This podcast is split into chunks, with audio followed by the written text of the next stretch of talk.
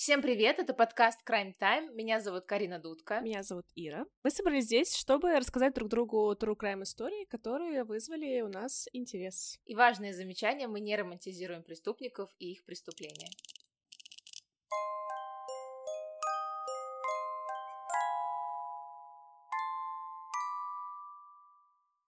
Ира, привет. Привет, Карина. Сегодня я тебе расскажу про преступление в Испании. Это тоже, кстати говоря, моя уже... Ну ладно, это мое место жительства, да. Их совершила не ты. Это сделала не я, клянусь. Это было в 2003 году, меня там еще даже не было. Смотри, преступления происходили в Мадриде. Испания относительно безопасная страна в плане криминала, да, но 20 лет назад...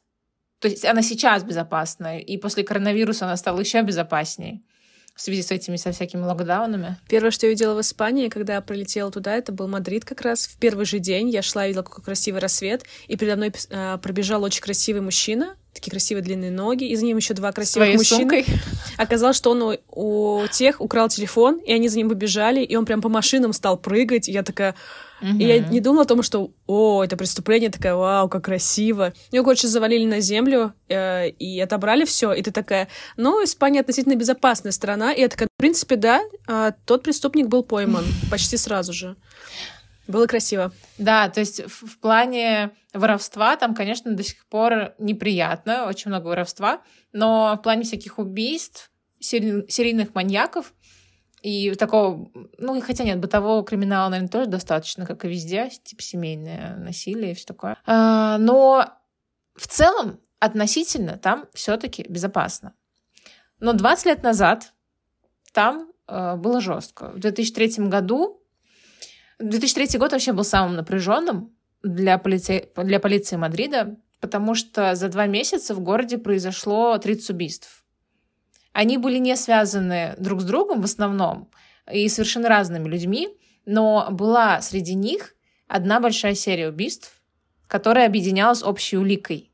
Это игральные карты, которые убийца оставлял рядом с трупами. Вау, это очень красиво. Люблю, когда заморачиваются так. О, Господи, я ужасно звучу. Да, кстати, это ужасно звучит. Поймать было тяжело. Этого... преступника, и сейчас расскажу, как все происходило. 24 января 2003 года было достаточно тепло, солнечно, поэтому люди вышли на улицу погулять, прогуляться, и среди этих людей был 50-летний Хуан Франциско, который со своим сыном 2-летним пошел гулять.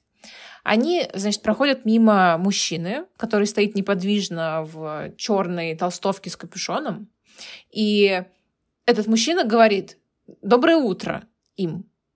Хуан оборачивается, кивает ему, и этот чел в толстовке подбегает к Хуану, разворачивает его лицом к стене дома, заставляет его опуститься на колени и выстреливает в голову.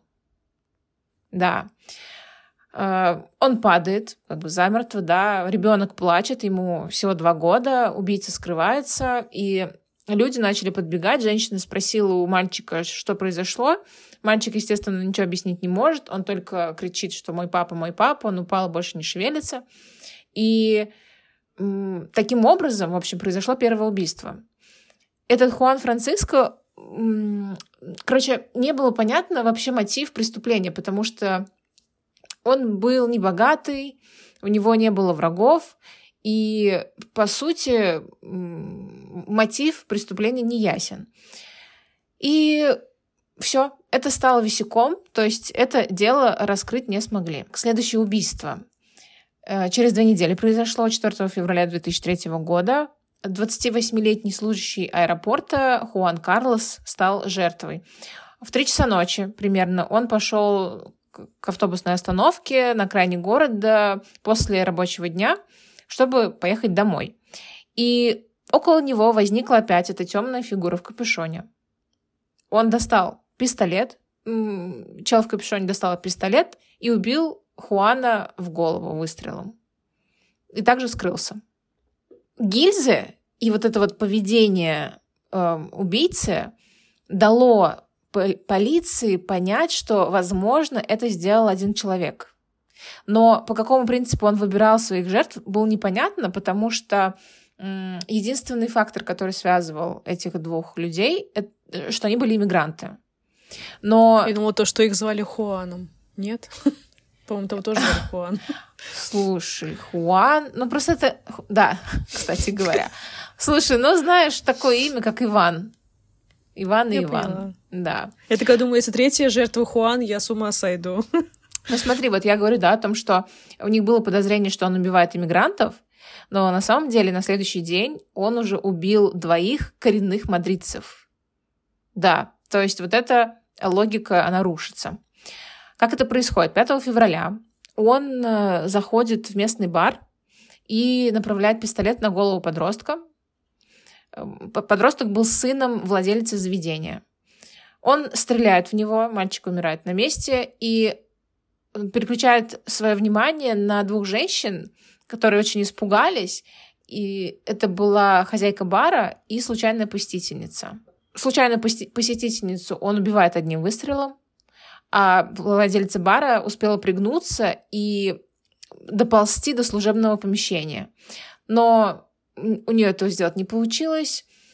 Он ей выстрелил в спину, потом нанес несколько ударов ногами, и она больше не шевелилась. И он подумал, что она умерла. Но она выжила и потом выступала в суде. Он точно так же скрылся из бара, никто его не поймал. Но вот тот факт, что она выжила и дала показания, не помогло следствию найти преступника, потому что у них не было никаких улик. Внешность, описание внешности расплывчатое, и в целом под описание его внешности подходил там любой испанец. Но они, следствие, да, обнаружило небольшую зацепку на месте преступления. Возле, ну, на земле возле трупа лежала игральная карта «Чаша кубков». Но полицейские не спешили никаких делать выводов, а журналисты сразу начали раздувать из этого, да, там какие-то теории, кто это, что это. Они прозвали его карточным убийцей, и таким образом он стал местной легендой, и как следствие, да, легенды постоянно обрастают мифами, всякими подробностями, кто-то что-то придумывает, додумывает, и это привело к тому, что в Мадриде началась паника. Люди боялись выходить из дома, гулять, и вот этого карточного убийцу они, короче, боялись. В марте 2003 года он пытается убить пару, которая прогуливалась по улицам в северной части Мадрида. Он выстреливает в голову мужчины и хочет застрелить женщину, но у него заклинивает пистолет. И женщина написала: «Я присела вниз, сжалась в позе эмбриона, обхватив себя руками и стала молиться», — вспоминала она. «Я слышала, как он перезаряжает пистолет после первого выстрела и была уверена, что я следующая. Поэтому я просто... Следующая жертва. Поэтому я просто оцепенела в ожидании неизбежного. Однако, когда через несколько минут я подняла голову, он исчез». Он запаниковал, из-за того, что у него там пистолет не перезаряжался, и убежал, оставив ее как бы в живых. Но, несмотря на то, что он сбежал, он положил возле ее мужа карту «Двойка кубков». И он думал, что мужчина мертв, но, оказывается, ранение не было смертельным, и в больнице мужчина сказал, что он хорошо разглядел маньяка, и что он это испанец 20-25 лет, смуглый и высокий.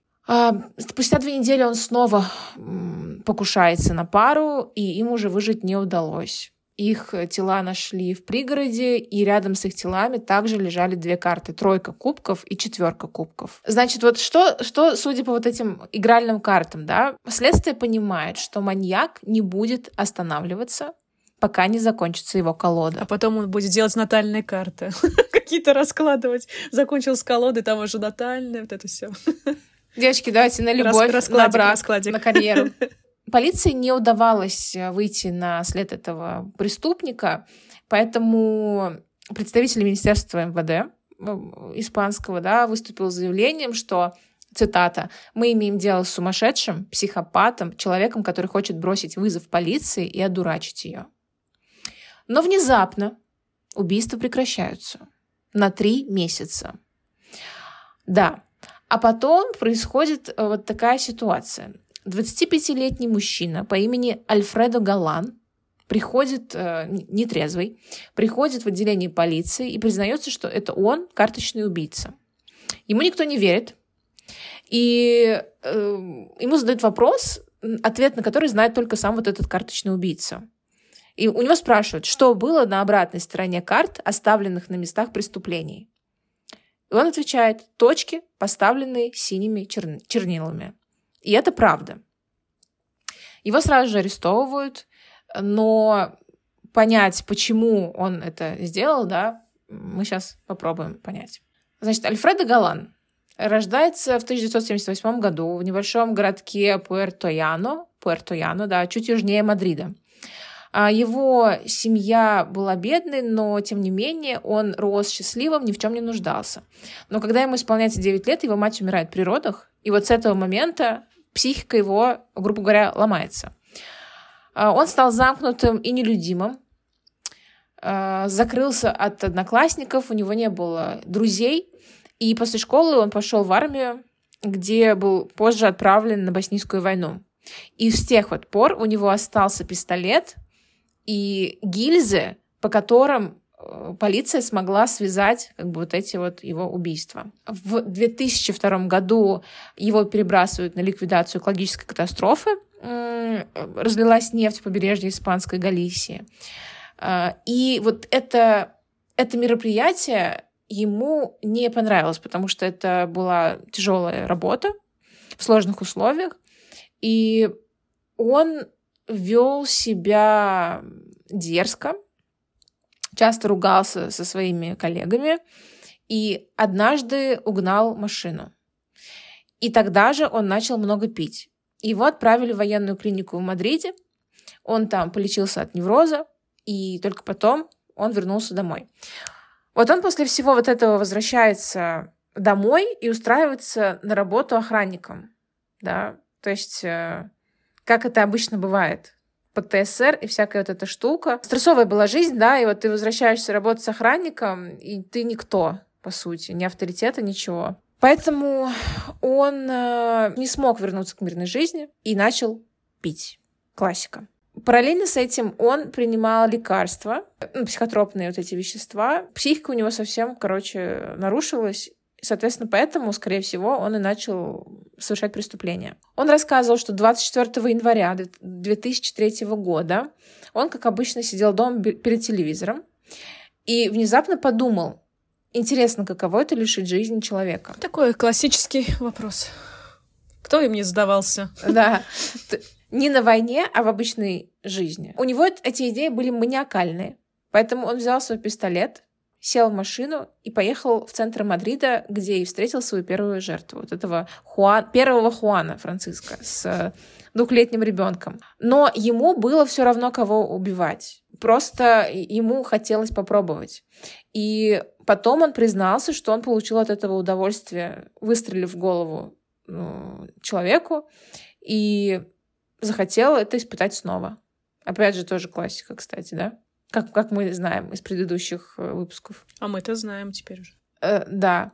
А теперь интересный факт про карты. Эту идею с игральными картами ему подкинули сами журналисты. Потому что вот эта карта «Чаша кубков», которую они нашли первую, это была не его карта. Это просто кто-то обронил мимо.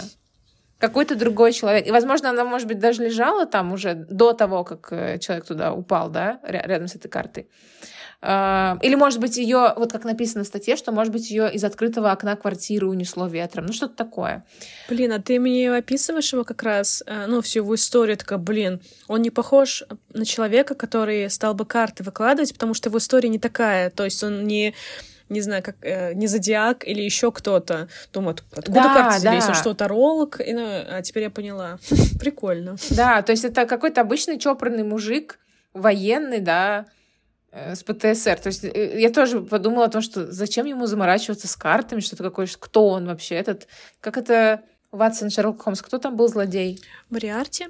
Да, это же не вот... Наконец-то я отгадала, господи. Наконец-то ты смогла... Быть умной в этом подкасте. Да, нет, сверкануть своими знаниями про Шерлока Холмса. В общем, полиция и пресса связывают эти карты с его личностью, соответственно, ему это нравится. И он начинает брать игральную колоду с собой. Ты помнишь, я рассказывала, что он делал перерыв на 3 месяца в убийствах? Бухал? Нет, все гораздо проще. Он сказал, что он не любит жару. И вот в этом мы с ним похожи. Он сказал, что мне приходилось для убийств надевать теплую толстовку, прикрывать чем-то лицо, жарко. И, не могу в такой жаре. Поэтому он просто отложил свои убийства до осени. А потом уже в середине лета ему стало скучно. Он говорит, я понял, как он... Вдобавок к этому я устал от несостоятельности полиции, поэтому я принял решение сдаться. Блин, офигеть. Просто. На суде он все-таки меняет свои показания. И говорит, что, внимание, неонацистская группировка принудила его к совершению этих убийств, угрожая расправой над его близкими. Ему, конечно же, никто не поверил, и в итоге он убил 6 человек и 3 раза покусился на убийство людей, и за это его приговорили к 142 годам тюремного заключения. Да, вот такая вот история, Ир. Прозаичная, да? Как это сказать? Поэтичная. Забавно. Нет, драматичная.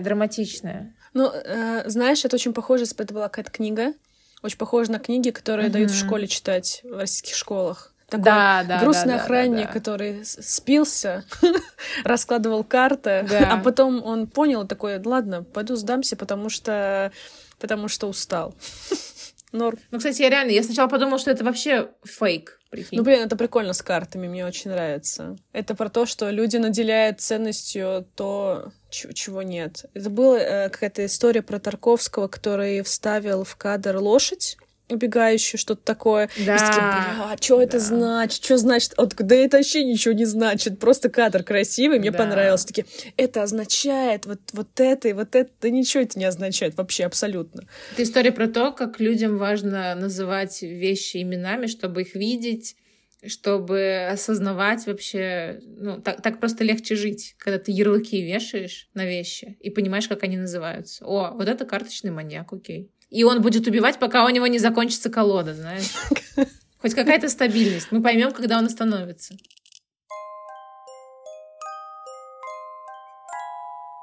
Я расскажу про Карла Панцрама. Это один из самых известных серийных убийц, который говорил о себе так. «Я ненавижу весь проклятый человеческий род, включая себя самого». Вот такое начало. Тоже драматично. Такое позитивное мышление. Родился он в 1891 году в Миннесоте. Вырос на ферме в семье иммигрантов из Германии, где ему приходилось тяжело трудиться. Семья была большой и жили недостаточно бедно.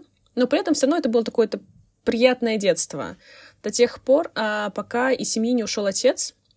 В 7 лет родители развелись, отец ушел. При этом у него было еще 5 братьев, у Карла и 1 сестра. И как только отец ушел, детство приятное закончилось, и начались проблемы, и жизнь мальчика начала ломаться. Братья его постоянно били, и в 11 лет он был избит ими до потери сознания за то, что он совершил свое первое преступление, он ограбил дом соседа. Он украл оттуда яблоки, торт и револьвер. Ого! Такие находки. Какой разброс. Да, я такая, торт понимаю. Я готова убивать за хлеб с маслом. Да. Блин, да. И из-за этого грабежа дома в 1903 году Карл оказался в исправительной школе для подростков, которая впоследствии сломала его окончательно. В первый же день надзиратель раздел Карла догола и начал задавать ему непристойные вопросы. И, как пишет Карл, он исследовал мою прямую кишку и спрашивал, совершал ли я блуд и занимался ли самоудовлетворением. Господи. Это было первое из многого, что еще предстоит испытать 11-летнему мальчику в исправительной школе. В данной школе находилось около 300 воспитанников от 10 до 20 лет.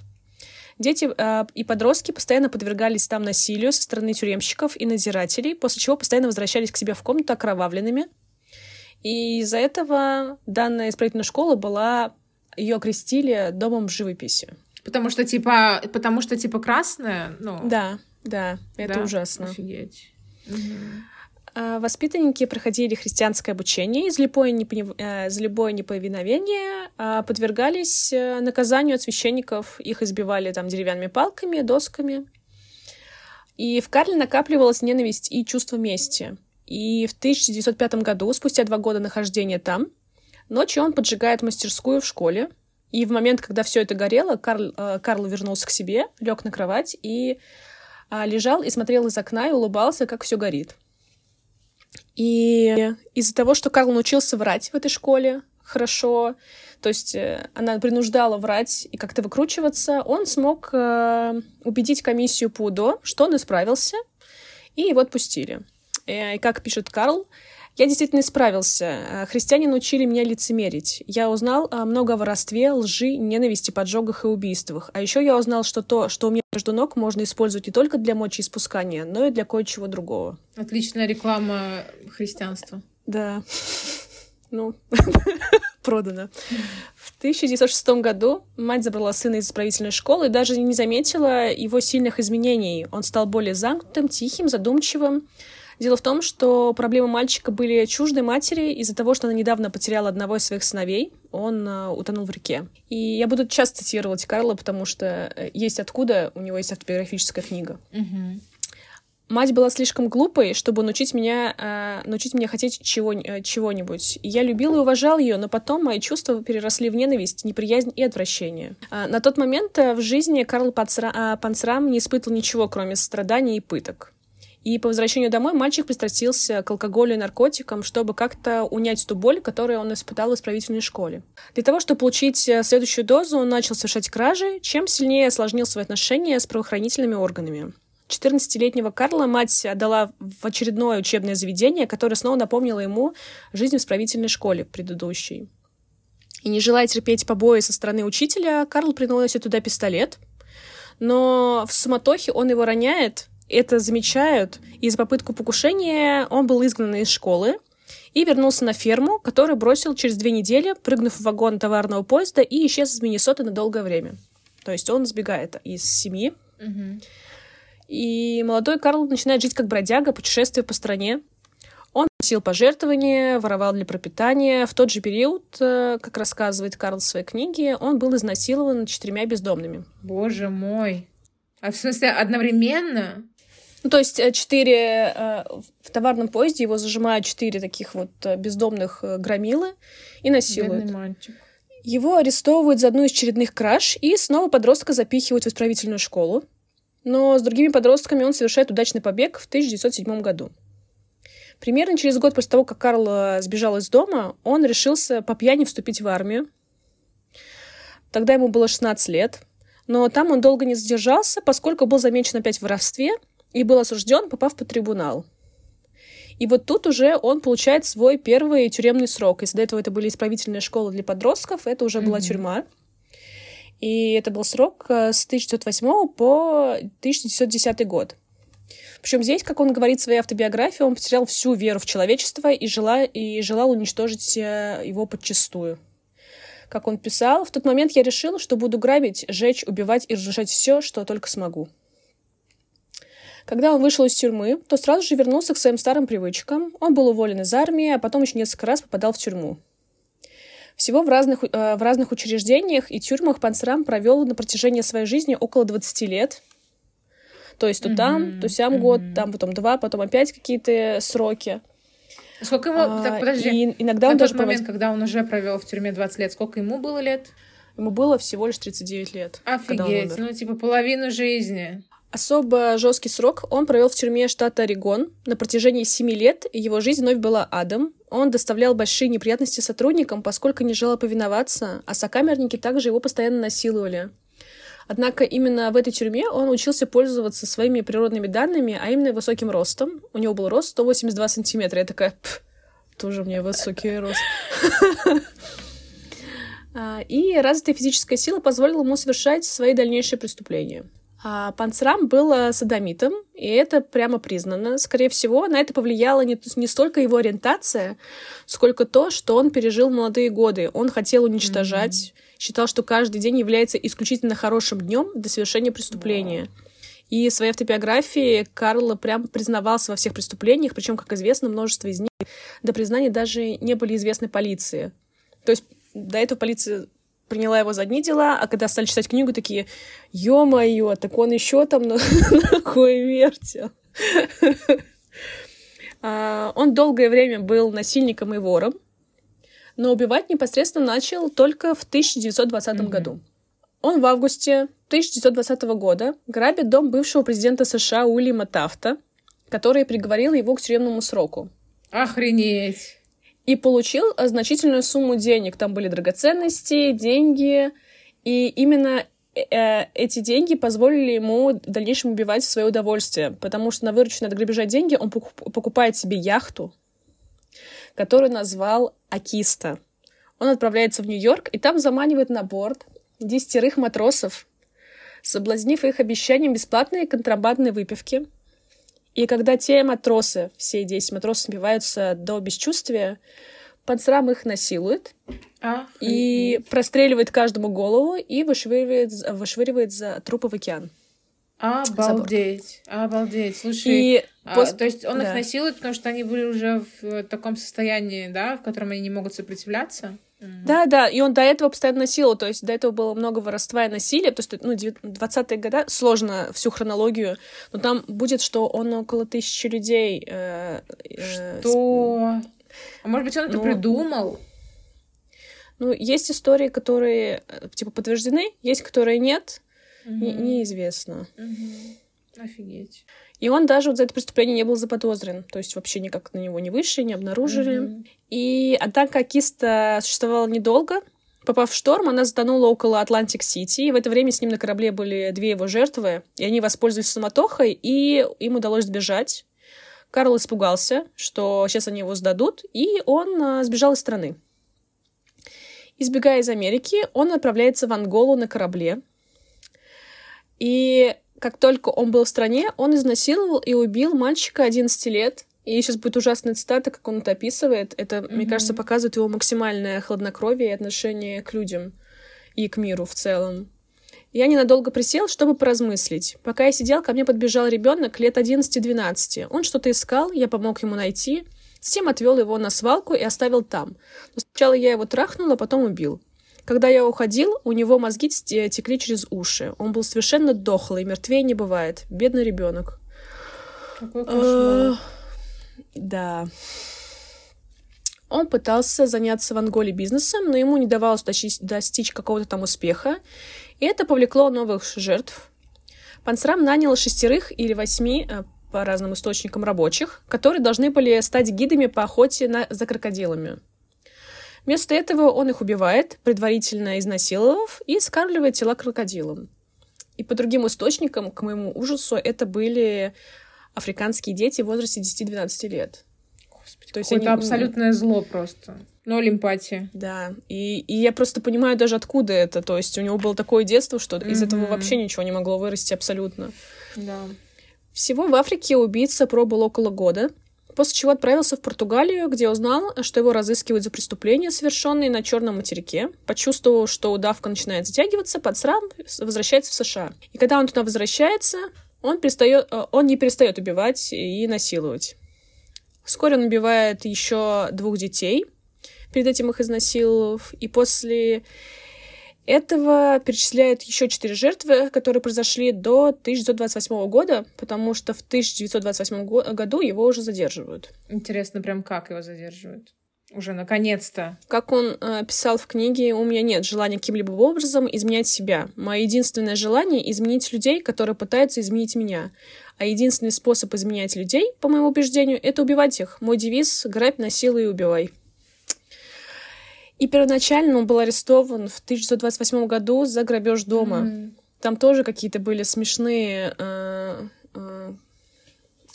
грабеж, там какие-то, может быть, драгоценности, пистолет и что-то, и радиоприемник. Но вскоре на допросе он признается в убийстве 3 человек и в актах вредительства, диверсиях, таких как отравление водоснабжения одного города мышьяком, что неизвестно, сколько людей погибло из-за этого. А там погибло, да? То есть ему удалось... Да, Охренеть. Да, просто непонятно, невозможно посчитать, сколько людей были жертвами. Слушай, это какой-то вайб злодея из супергеройских фильмов. Но я не хотела бы смотреть такой фильм. Ну да, он и для детей такой, знаешь. Вообще, даже как будто и не для взрослых уже. И одно из просто очаровательнейших преступлений, если можно так сказать, он признался в затоплении британского военного корабля в гавани Нью-Йорка, чтобы спровоцировать войну между США и Великобританией. То есть он там устроил диверсию, чтобы корабль пошел ко дну, и между собой страны разосрались. Я такая, боже мой, ты чего вообще творишь? И за это ему присудили 25 лет лишения свободы. И он заявил, что я убью первого, кто посмеет досаждать мне. Не прошло и года, как он исполнил свои слова. Находясь в тюрьме, он отбирает у работника прачечной дубинку и избивает его до полусмерти. Вру, до смерти. Он избивает его до смерти, из-за чего был приговорен к смертной казни. И, находясь в камере смертников, Панцрам подружился с офицером, который давал ему деньги на покупку сигарет. И Карл был очень этому удивлен, потому что это первый в жизни человек его, который относился к нему по-доброму. И Панцрам решил попросить у него письменные принадлежности. Тот помог ему их достать. И тот начал писать книгу, ожидая казни, где он подробнее расписал все свои преступления и нигалистическую философию, которой придерживался. И в этом он ясно дал понять, что не раскаивается ни в одном из своих грабежей, убийств, изнасилований, поджогов, в которых он участвовал. Мемуары начинались вот с следующей цитаты. «За свою жизнь я убил 21 человека, я совершил тысячи краж, грабежей, воровства, поджогов. И, наконец, что не менее важно, я совершил содомию более чем 1000 мужчин. Обо всем этом я ни капли не жалею». Его защитники пытались оспорить такое наказание, но Панцрам полностью отказался от апелляции. Он уже смирился со своей смертью и ждал ее с распростертыми объятиями. Он даже настолько убедился в правильности своего решения, что он хочет умереть, что вел гневную переписку с либералами, которые пытались выпросить для него какое-то помилование. И утром 5 сентября 1930 года в 5:55 утра Панцрам в сопровождении охранников и журналистов следовал к виселице. Его поведение было как никогда мятежным. Он проклинал свою мать, весь ненавистный ему человеческий род. И, забравшись на деревянный помост и повернув голову к палачу, Карл изрек, это одна из самых его известных фраз, и вообще у серийников, хотя я ее, честно, ни разу не слышала. Он ответил ему: «Шевелись, ублюдок, за это время я успел бы повесить 100 человек». Господи, какой же он жесткий. В 6:18 утра его объявили мертвым. Позже на его надгробной плите не будет ничего выбито, кроме тюремного номера 31614. Конец. Я сказала, что я принесу жуткую жуть. Я пока это слушала, читала, я была в ужасе в каком-то. Я такая, эту книгу я читать его не буду, но цитат мне хватило сполна. Да, я бы тоже, на самом деле, не хотела прочитать эту книгу. А с другой стороны, вот я думаю, насколько она представляет какую-то ценность. Эта книга. Может быть, все-таки не стоит в художественном таком варианте выпускать книги убийц? Может быть, это все-таки должно быть материалами дела? Я не знаю даже. Как ты считаешь? Ну, еще не забываем, что это 30-е годы. Мне кажется, тогда немножко другое отношение. Сейчас бы... Хотя, не знаю, как будто бы, видишь, люди же слушают наш подкаст. Ну, да. Не из-за того, что мы с тобой такие веселые, клевые, а потому что люди любят true crime. И почему-то... Я еще видела рилс смешной, где я не люблю драмы, и там потом показывают, как люди ругаются на улице, и человек такой: блин, надо послушать, о чем они ругаются. У людей есть какая-то склонность вот в это посмотреть, это узнать. Ну да, с другой стороны, цензура — это, наверное, хрень. Цензура — это, наверное, хрень. Но просто убийца, который рассказывал... По-любому он там с удовольствием еще это все описывает, как он все делал. Ну, под статом как будто бы, да, вот когда про мальчика читаешь, и про то, что он вообще ни о чем не жалеет, и все супер, и я такая, это ужасно, то есть, и как бы я его не оправдываю, но я прекрасно понимаю, почему он вырос таким человеком. Ну, да, даже не вырос, он умер в 40 лет, он пол своей жизни провел в заведениях, учреждениях, где его насиловали, пытали и избивали. К чему это вообще могло привести? Что, да, что значит правда. Исправительные колонии? Что они исправляют? Это правда. Ему, конечно, повезло, что не было видеонаблюдения в те годы. У него было много времени, чтобы совершать убийство, не попасться. Ну, это так классно ограбить того чела, кто тебя посадил, и на деньги купить себе яхту. Да. Вот это ты умеешь жить. Это очень кинематографично. Мне даже не верится, что это было на самом деле, если честно. Не, это было. Это точно было, потому что это уже... Ты представляешь, да, он выходит из суда и такой, ну все, сучёныш, я сейчас найду, где ты живешь. Не, он отсидел срок и такой, ну тебе пизда. И он в камере такой, я вот так вот сделаю. И на яхте, короче, поплыву в Африку крокодилов ловить.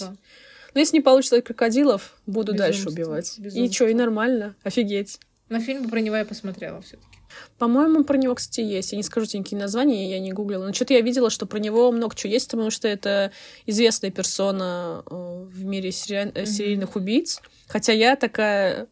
Я не знаю, я не помню. Я знала других. Я про него впервые изучала сейчас. Я тоже впервые слышу. Очень интересно было. Ир, мне очень нравится твоя история. Ты суперски вообще подготовилась. Знаешь, мне кажется, что я уже так много смеюсь над всем вот этим. Не потому что дело в эмпатии, а потому что я с юмором это проживаю. Я думаю, боже мой, а если я сама становлюсь маньяком?